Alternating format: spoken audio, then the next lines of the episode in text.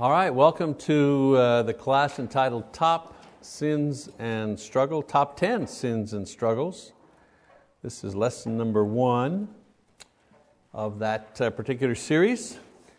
And uh, just, uh, I think people live in the class here uh, kind of understand what's going on, but uh, for those who may be listening you know, online or on video later on, I need to explain to those viewers exactly how we got to this point. So uh, I've distributed surveys that listed possible sins and personal struggles that many people in the church um, experience in order to get a little bit of feedback from the congregation itself concerning the things that this group has. I've done this many times in the past. We've done it here as, as uh, well. Well, the good news, you know, and I got back you know, quite a few, the, the, the good news is twofold. First of all, we had a great response uh, about these surveys. A lot of people filled them out and handed them back in. And when you're doing a survey or a sampling you know, to try to get a trend or something like that, you've got to get you know, 5 7% of, of the group at least to kind of you know, figure out if there's some areas, you know, uh, matching areas. Well, we got way over 15% of the entire congregation that filled them out and handed them, uh, handed them in. So that's a great sampling. Uh, and the way it works is that eventually, you know, if you've got 20 choices and people start picking choices, after a while, you know, if it's uh, number four choice, number four choice starts to have six, seven, eight people, nine people, you know, and uh, you could take 40% sampling and number four would simply just get bigger and bigger and bigger. You know, so it kind of repeats itself. That's why I want to say we got a, a pretty good sampling uh, to establish uh, an accurate, you know, an accurate picture of some of the things that this particular congregation uh, feels that um, uh, individuals in this congregation feel that you know, these are things that we struggle with, you know, not made up things, things that we struggle with. So that's the, the first good news. Uh, we had a good sampling. The, the, the second piece of good news is you're not alone. You're not alone. No matter what it is, if you happen to fill out people in this class, no matter what it is that you checked off, somebody else did too. It's not like you know, a particular sin, you know, only one lonely individual checked off. You know?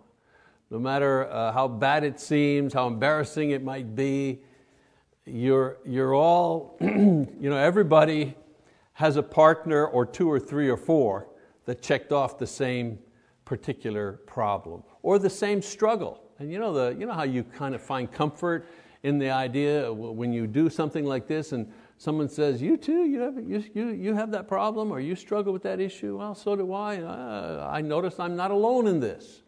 So you're not alone. Whatever you checked off, I guarantee you other people checked off the same kind of things.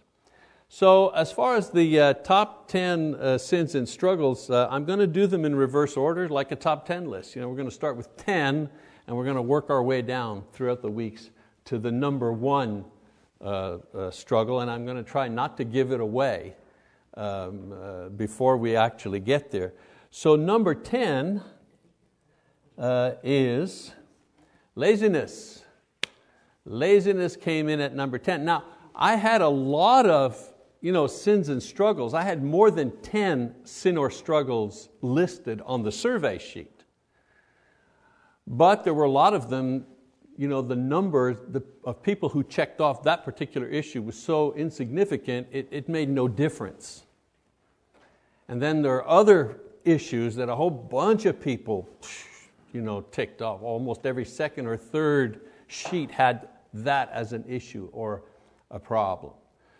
So coming in at number 10 was the problem of laziness. So that's the one we're going to start with uh, this evening. And I'm not going to ask you to raise your hand if you happen to put that down. You know, I'm not going to do that. Let's read the scripture here. Surprising uh, to note that the scripture, the very first line in scripture is, the, is a line that deals with laziness. In the beginning, God created the heavens and the earth. You see my point? From the very first view we have of God, we see Him doing something. He's working, He's creating the, the, the universe. Let's keep going. Genesis 1, verse 27 28. It says, God created man in His own image. In the image of God, He created him. Male and female, He created them. God blessed them, and God said to them, Be fruitful and multiply, and fill the earth, and subdue it, and rule over the fish of the sea, and over the birds of the sky, and over every living thing that moves on the earth. So, in the first contact that God has with man, we see God giving man his first command. And his first command is to work. Produce society, manage creation. That's work, that's effort, that's doing something. I want you to note that the command to work seems to have come before the command against eating of the forbidden fruit. And so, what to do came before what not to do. And I'll show you the relationship between the two in the, uh, in the garden scenario. So we see that from the very beginning, God has required mankind to spend energy in work of one kind or another. Even after the fall, God repeated His command that Adam must work, in, you know, Genesis 3.17, except that now, because of sin, his work would be less productive and more difficult than before. So it wasn't a new command. You know, some, I've heard some people say, well, you know, after the fall, God made man, you know, he had to work. No, no, no, no, no. He had to work before the fall. It's just that now after the fall, that work is going to be a lot more difficult and a lot less productive. It's interesting to note that neither Adam nor Eve were busy at the time of the temptation. They were not together, first of all. They had been charged to be working together to manage the creation. That was the work. And for some reason, they were apart. And they weren't busy doing what they should be doing. So there's a lesson there, right? What is it? Idle hands, the devil's workshop, you know, ancient wisdom, but certainly biblical wisdom. So God has always expected man to work and not to want to work is a sign of the sin of laziness, and that's my point. As I mentioned, this sin was the 10th most difficult problem that people listed in the congregational survey. So let's start a description of the lazy person, shall we? Excuse me. The dictionary describes laziness or the lazy person in this way, not a Bible dictionary, just an ordinary dictionary. It says, one who does not like to work, one who finds activity or effort distasteful. So let's examine this definition. It says, does not like that which requires physical or mental effort, what we normally call work. And the question is, why? Well, some of the reasons one, immaturity. This person would rather play than work. Some people play and call it work, thereby hiding their laziness in play activities. Or they choose to do what requires the least amount of effort. Why lazy? Another reason, selfish. You know, physical and mental effort requires the giving of self, and a lazy person is basically a selfish person. You know, this is a real problem. A lazy person loves himself too much to give away any of himself away in work or in service. Another point in the definition of laziness here uh, loves idleness. Loves idleness. Lazy people love inactivity. Sleep. Again, I'm not against sleep, obviously. But lazy people, they just love to lounge. They love entertainment more than work. Anything that requires effort or the pain of giving is negative in their experience. Their happiness comes from self indulgence and easy diversion rather than the satisfaction of accomplishment or effort or service. If you notice, Jesus never you know, went around and said to His disciples, Now you go and make sure you entertain yourselves. Why? Well, because He knew they knew how to do that. The part that's hard is you go and do this work, you serve this thing, you build that, whatever. Preach the gospel to the whole world. That's work. Entertain yourselves. Oh, yeah. Man knows how to do that part. Doesn't need a command from God on that deal. Some might say that it's their life, you know, it's my life, and if I, I, I can be lazy if I want to be lazy. That's the way I am, period. You have to deal with it. But the Bible paints another picture of laziness and the true character of the lazy person in God's eyes. So here, you know, we were just looking at uh, the dictionary definition and a couple of possible psychological reasons why a person uh, has a bent towards lazy behavior. Let's look at what the Bible says about laziness because the Bible, the Bible doesn't talk about laziness as an objective thing over there as a subject. The Bible talks about lazy people. It describes people who are lazy and what they're like so that we, all of us, are able to see in a person ourselves, a mirror of ourselves, if that happens to be an issue for us. And so, what does the Bible say about laziness? Well, the Bible describes a lazy person as being wasteful. Proverbs 18:9 it says, "He also who is slack in his work, lazy, is brother to him who destroys." Proverbs 18:9. He wastes his time, he wastes his energy, talent, opportunities by not using or underusing or improperly using those gifts.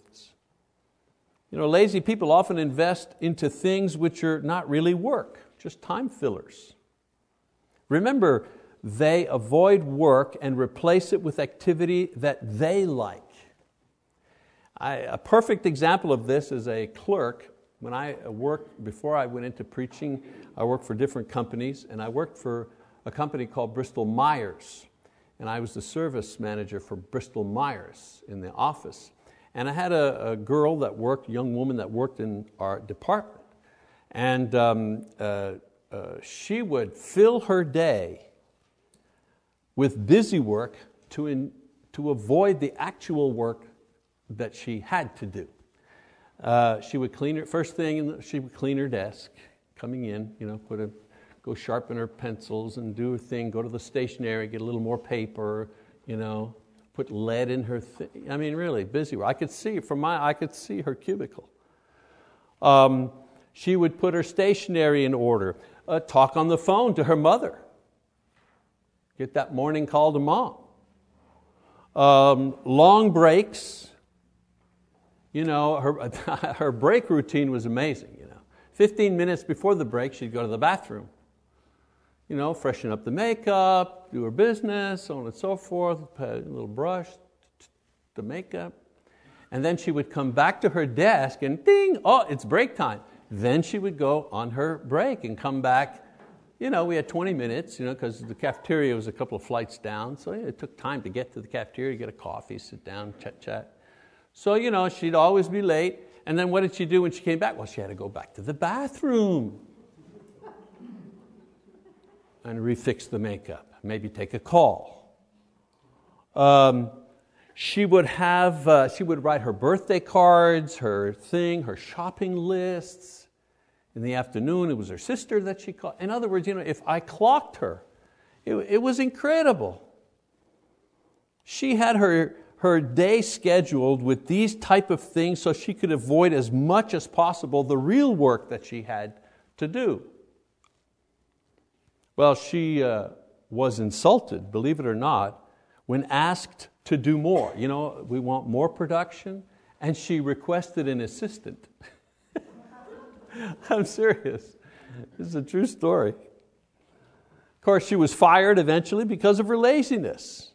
Her laziness caused her to waste the company's time and money. You know, lazy people are not just a burden to themselves, they're a burden to other people because they waste other people's time.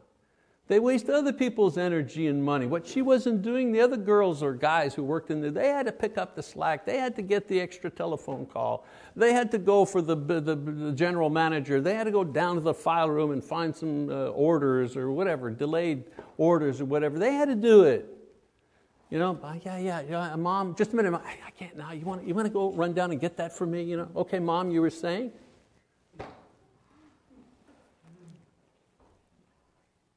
I mean, they are a burden to others because others have to work harder to make up for their laziness. So, a lazy person is wasteful, the Bible says.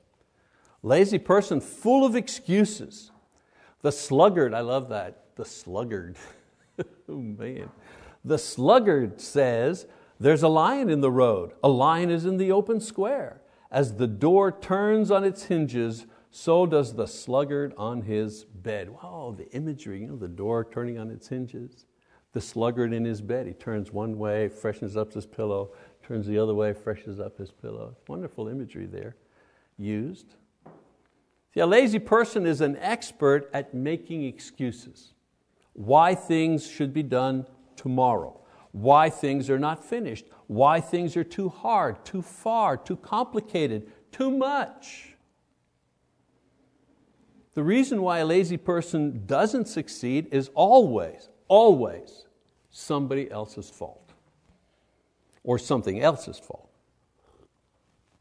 Usually the lazy ones end up using all of their energy being jealous of others who succeed because they think it's their fault that they're not getting anywhere. I should have gotten that promotion.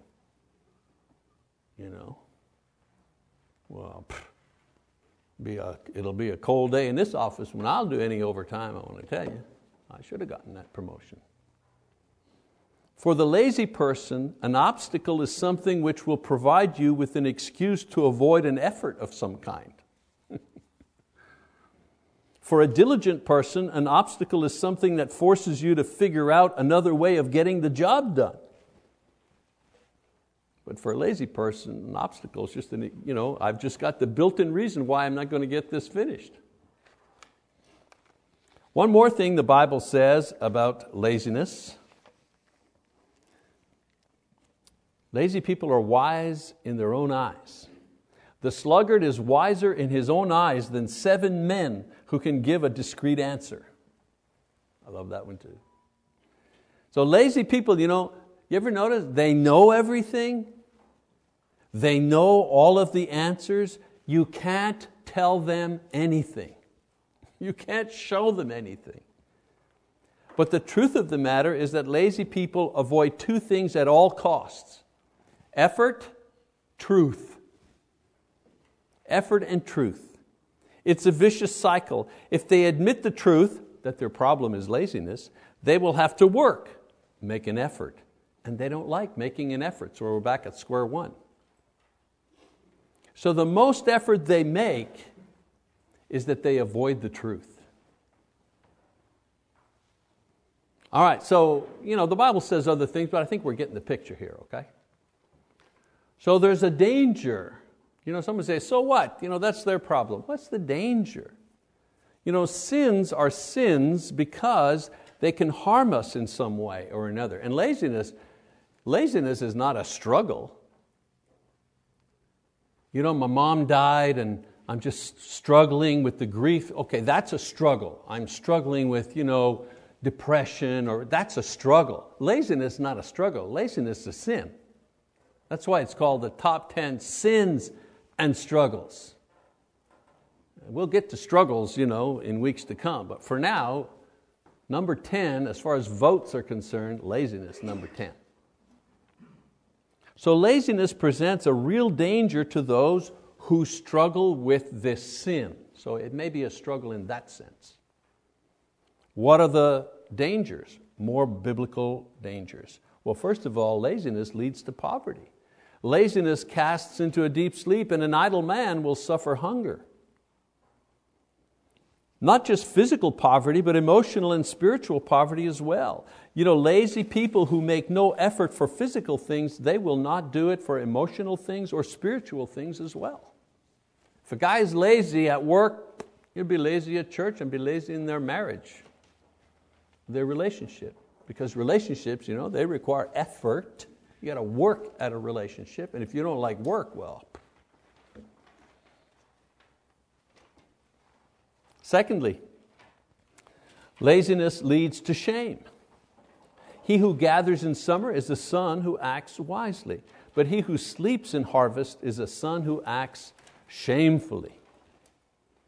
A disordered life caused by laziness brings shame on those who depend on you. Those things that bring honor to a person, all of them come with effort. A distaste of making an effort brings the opposite it brings shame. A third thing, laziness leads to dissatisfaction. And this is, I think this is like, this is the one that eats you up from the inside, this one right here. The soul of the sluggard craves and gets nothing, but the soul of the diligent is made fat. You know, eventually one's laziness robs that person of the many joys in life that other people have. And so lazy people who don't acknowledge the truth grow envious of others and depressed about their own condition. I mean, when you're your own worst enemy because of laziness and you see others around you succeeding, finding joy, and so on and so forth, and you're not getting any of that because you're not reaching out to take it, to work for it, all you have left is to crave, is to lust after it is to be jealous, is to be resentful to other people. Isn't it amazing the, the relationship between resentfulness or resentment and laziness?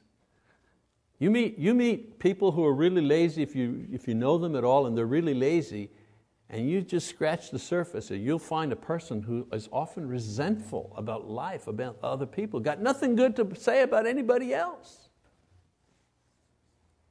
To me, this is the, this is the most painful thing that a person who is lazy will suffer. Um, the Bible says laziness leads to slavery. The hand of the diligent will rule, but the slack hand will be put to forced labor.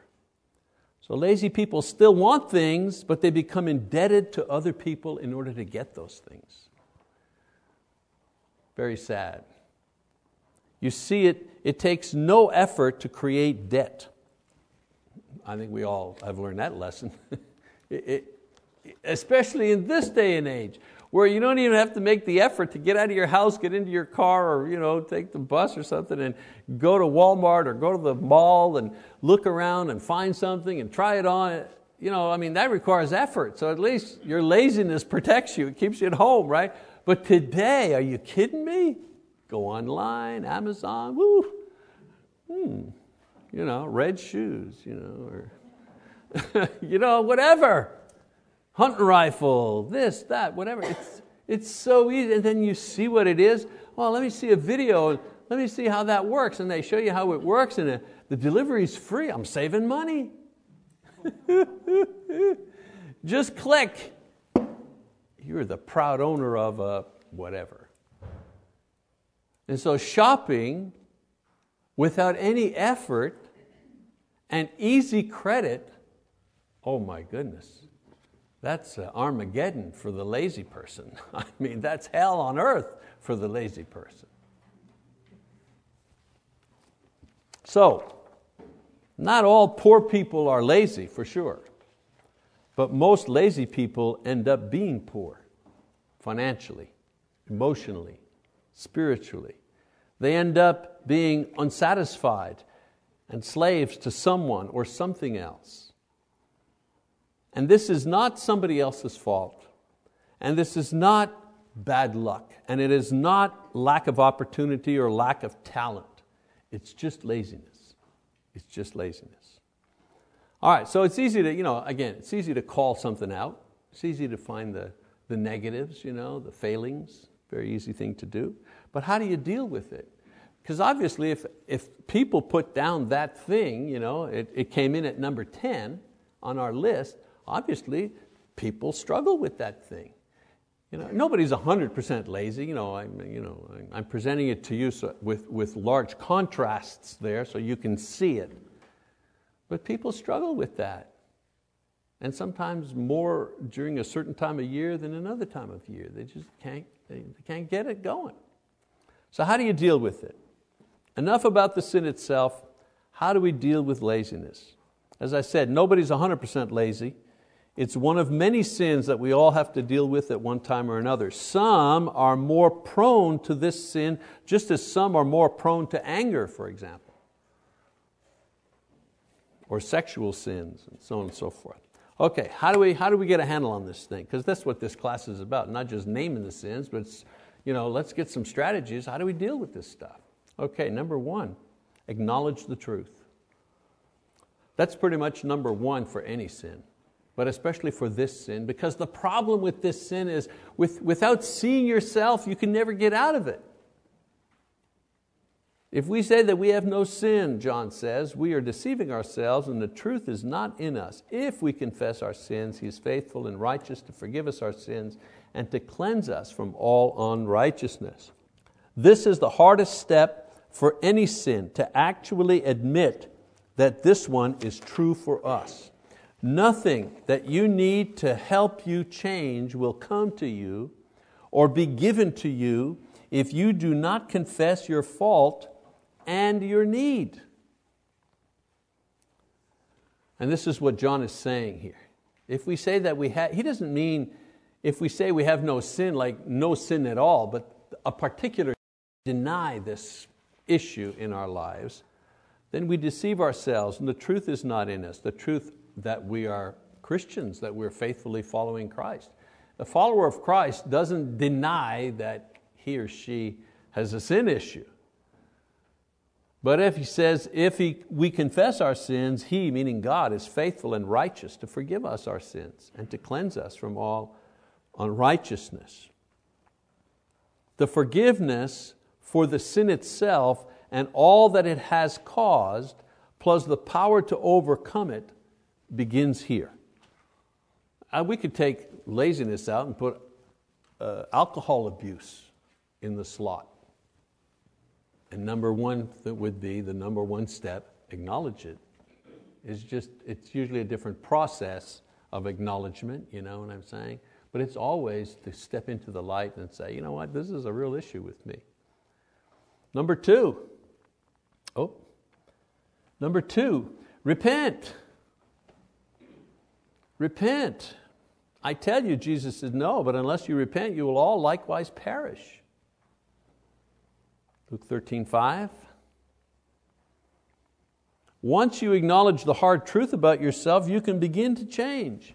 People do not usually change because they either don't know, don't believe, or are in denial about the truth concerning themselves.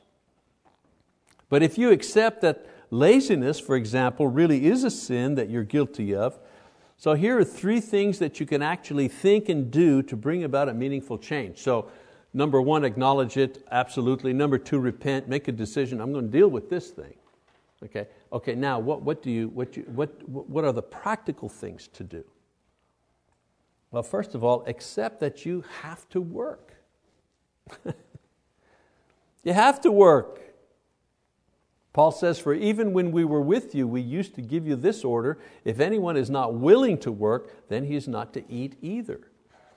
I, I, I, don't want to talk politics here because we hear so much of it all the time, you know, 24 7. But I'm in favor of uh, uh, government plans that require uh, able bodied individuals uh, to serve in some way in order to receive a, compensation check from the government. I'm, you know, obviously, uh, we, we are a wealthy nation, and as a wealthy nation, and I still think a very strongly believing nation, it's just that the unbelievers and the wackos, they're the ones that get on TV all the time. But I, I, think, you know, in churches all around here, there are people meeting to praise God and so on and so forth. I think in a country like this, we ought to have uh, programs that, that reach out and help those who are ill or too old or you know, who get mashed up in the system? Absolutely, of course. And we can afford it. Uh, the problem is when people who are lazy find a way to plug in to a government that simply begins giving them everything that they need without any return from themselves. And why do I think that? Is that a political idea that I have? Of course not. It's a biblical idea, 2 Thessalonians 3.10. It's just that Paul or the Holy Spirit is more succinct in laying out his ideas than some of our politicians. So in two lines, he says everything you need to know. If anyone is not willing to work, then he is not to eat either. Well, I tell you, if that was the idea, if that was the idea, we'd still be able to take care of the people who need taken care of, but we would sure carve out a lot of the fat where money is being spent for nothing and is simply enabling people to take advantage of the good system that we, that we have. Okay, that sounds just a little too, too political, but uh, that's certainly one way that this scripture can fit into our political thinking. That you work, that you make an effort, is God's will for you. You are happier and healthier when you obey His will in this matter. So, how do I change? Accept the fact that this is the way it is. You need to work. You need to make an effort. I don't just mean you need to have a job nine to five at Tinker or wherever you are. Not that. That in life, things require effort. Like I said, relationships, they require effort. Friendships require effort. Faith issues require effort. You know, uh, having food that the family enjoys, right? Requires effort. You got to shop, you got to cook, you got to find a recipe, you know, you got to try stuff, you know. It requires effort. And in our society, the idea is always easy and fast. Easy food, fast food. Fast food and easy food. So we have a generation of children growing up, and their modus operandi is it's got to be easy and it's got to be fast. Secondly, and this is, this is key right here, you, you, if you have a lazy streak in you and you want to put the shock paddles on that lazy streak, here it is. Are you ready? If you don't remember anything, remember this. Do it now. Do it now. He who watches the wind will not sow, and he who looks at the clouds will not reap. Do not put off until tomorrow what can be reasonably done today. Procrastination is the lazy man's effort at working. You get that? Procrastination, that is the work that a lazy person does. He sees the task and makes the effort to put it off until later promising to work tomorrow. That's as much as an effort that he's going to make. Because the effort is always going to come in the future. And when the future comes, the effort is always rushed, at the last minute, sloppy, full of excuses. So putting off, that's a habit. Procrastination, that's just a nasty habit. That's, uh, you know, if you bite your nails down to the, down to the core, you know, that's just a bad habit. You just got to work you know, getting rid of that habit. Procrastination, same thing. It's a habit. It's a habit of response that you picked up somewhere, we pick up somewhere along the way, and it becomes our, our go to thing something comes across our desk or in our field of vision or across our lane of responsibility, and the first instinct is to push it away, kick it down the road. Little things and big things. I've seen marriages fall apart because of procrastination. We need to sit down and talk, honey. Yeah, that's true, we do. Uh, uh, well, let's, let's, uh, let, let's do that Saturday. You know, Saturday the kids will be off and the kids are going camping, you know, we'll do it Saturday. Okay. And then Saturdays, well, I got to work overtime. So let's, let's find a time next week. That little old girl, you know, she says, you know what? Maybe I just won't be around next week for you to talk to. Yeah, it happens. Putting it off is a habit. It needs to replaced with a, it needs to be replaced with a new habit. And the new habit is doing it now. And doing it now, that's true repentance. You're walking across the living room, right? And there's the bunched up thing on the floor that's just on the floor that ought to be over here on the shelf.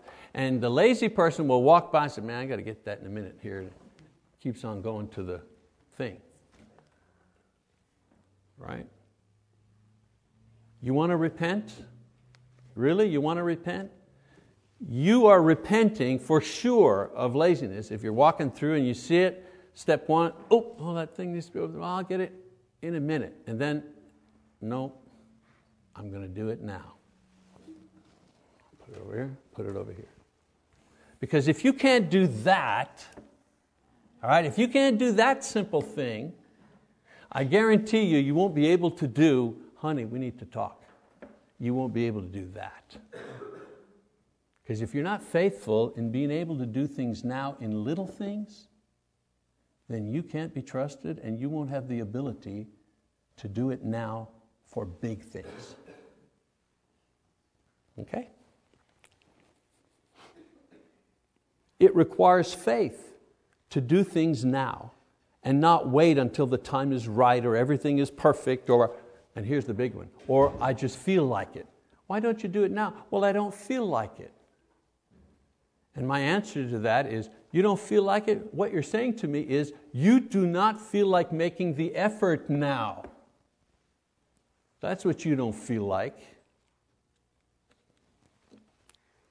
If it has to be done, do it now. So repentance from laziness means you have to work and you should do things right away as they come up. And then, thirdly, I forgot to read that scripture. Let me just read this scripture in Ecclesiastes here before I, uh, I move on to the next one. It says, Just as you do not know the path of the wind and how bones are formed in the womb of the pregnant woman, so you do not know the activity of God who makes all things. Sow your seed in the morning and do not be idle in the evening, for you do not know whether morning or evening sowing will succeed or whether both of them alike will be good. You don't know. Do it now. You don't know how God is going to bless what you do. But He can't bless it if you don't do it. He can't bless you if you put it off till tomorrow. Okay, third thing. Cultivate a Christian attitude about work. Paul says again, 1 Thessalonians, and to make it your ambition to lead a quiet life and attend to your own business and work with your hands, just as we commanded you, so that you will behave properly toward outsiders and not be in any need. Again, you understand when he says work with your hands, he's not talking about only manual labor is blessed, right? That's not what he's saying. When he says working with your hands, meaning you're responsible for yourself that other people are not working with their hands to take care of you. You're taking care of you with your own hands. That's, that's the point here.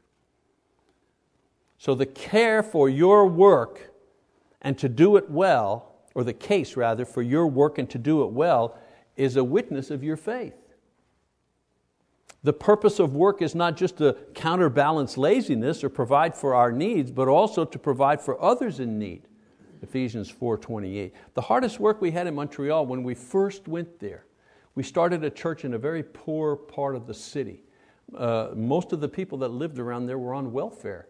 And they had been on welfare for, not, for like three generations. We had a grandfather, a son, and a grandson. All three of them had never worked. They'd been on welfare. And, and a lot of these cousins and that had become Christians, started coming to church. And the hardest sermon for them to hear was Paul, you know, if they don't work, they don't eat. A lot of people fell away at the beginning in this congregation. A lot of people fell away from Christ, from the church, not because of the teaching on you know, sexual purity or faithfulness to church attendance, you know, things like that. No, they fell away because, wait a minute, you mean as a Christian I got to work? And it like, no. They, they couldn't handle that truth. And many of them just stopped coming to church because of that thing. We need to remember that our work is an offering of service to God, not to men. Slaves in all things obey those who are your masters on earth, not with external service of those who merely please men, but with sincerity of heart, fearing the Lord. Whatever you do, do your work heartily as for the Lord, rather than for men. Then he says, knowing that from the Lord you will receive the reward of the inheritance. It is the Lord Christ whom you serve.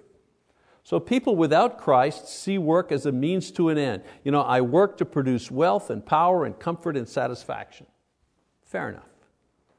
But Solomon says that here on earth, work is man's greatest source of comfort and joy here on earth. Ecclesiastes 2.24. But for the spiritual man or woman in Christ, work is much more than this. Work for the Christian is a witness of an honorable life before society. The problem in the church in Verdun was that people would be coming, becoming Christians and seeing these brethren, you know, so what do you do? No, well, I'm on, you know, I'm on welfare. Oh, really? Have you had an accident? No. oh, have you been ill or something? You have some sort of, you know, handicap? No, no, no. I'm just not able to find what I like to do, you know. I mean, when you see a guy get his welfare check and then go buy a Nintendo game with it, and a package of cigarettes and then show up at church on Sunday, that was not like a great witness for Christ. Our work is also an expression of love for one's family as well as those who are in need. Absolutely. You know, some men, they're, they're, they're men of few words, they don't say much, but they're not afraid to work and they'll work and they'll work overtime. So you know, their little girl can take ballet classes and maybe they're working overtime and they can't go to the ballet class, but they're making sure the money's coming onto the table so that the kids have what they need and mama has what she needs and so on and so forth. You know? Or sometimes it's mama who's working to take care of business. You know? Well, yeah, work is love. Work is love. And work is also a sincere offering of love and service to God in Christ, because we're still under the Genesis thing. You know, multiply, subdue the earth, we're still under that. Except now, you know, I manage my little you know, half acre and keep my house clean and you know, try to recycle. You know what I mean? But we're still under that thing. A Christian can, in good conscience, achieve riches and power and satisfaction from work, but realizes that these are the benefits that can come from hard work, but they're not the objectives of work. The objective of work is to witness and to show our love for our loved ones and an offering of service to God. So, in conclusion, I've said that laziness is a difficult sin to conquer because it's not just a habit, you know, like smoking, for example, it's a character trait. And it's a dangerous sin because it can lead to the ruin of our lives and a loss of faith in God. Change or repentance is difficult, it's slow, it's painful, but it can be done. True repentance, remember, requires admitting the truth, beginning to do today, today's things and not procrastinate, and a change in attitude about work itself to a more Christian view to see it as a witness of faith, an act of love, an effort at godly service. I think if a person repents in this way, God will bless and reward that person richly for all of the work that they do, no matter how humble it is.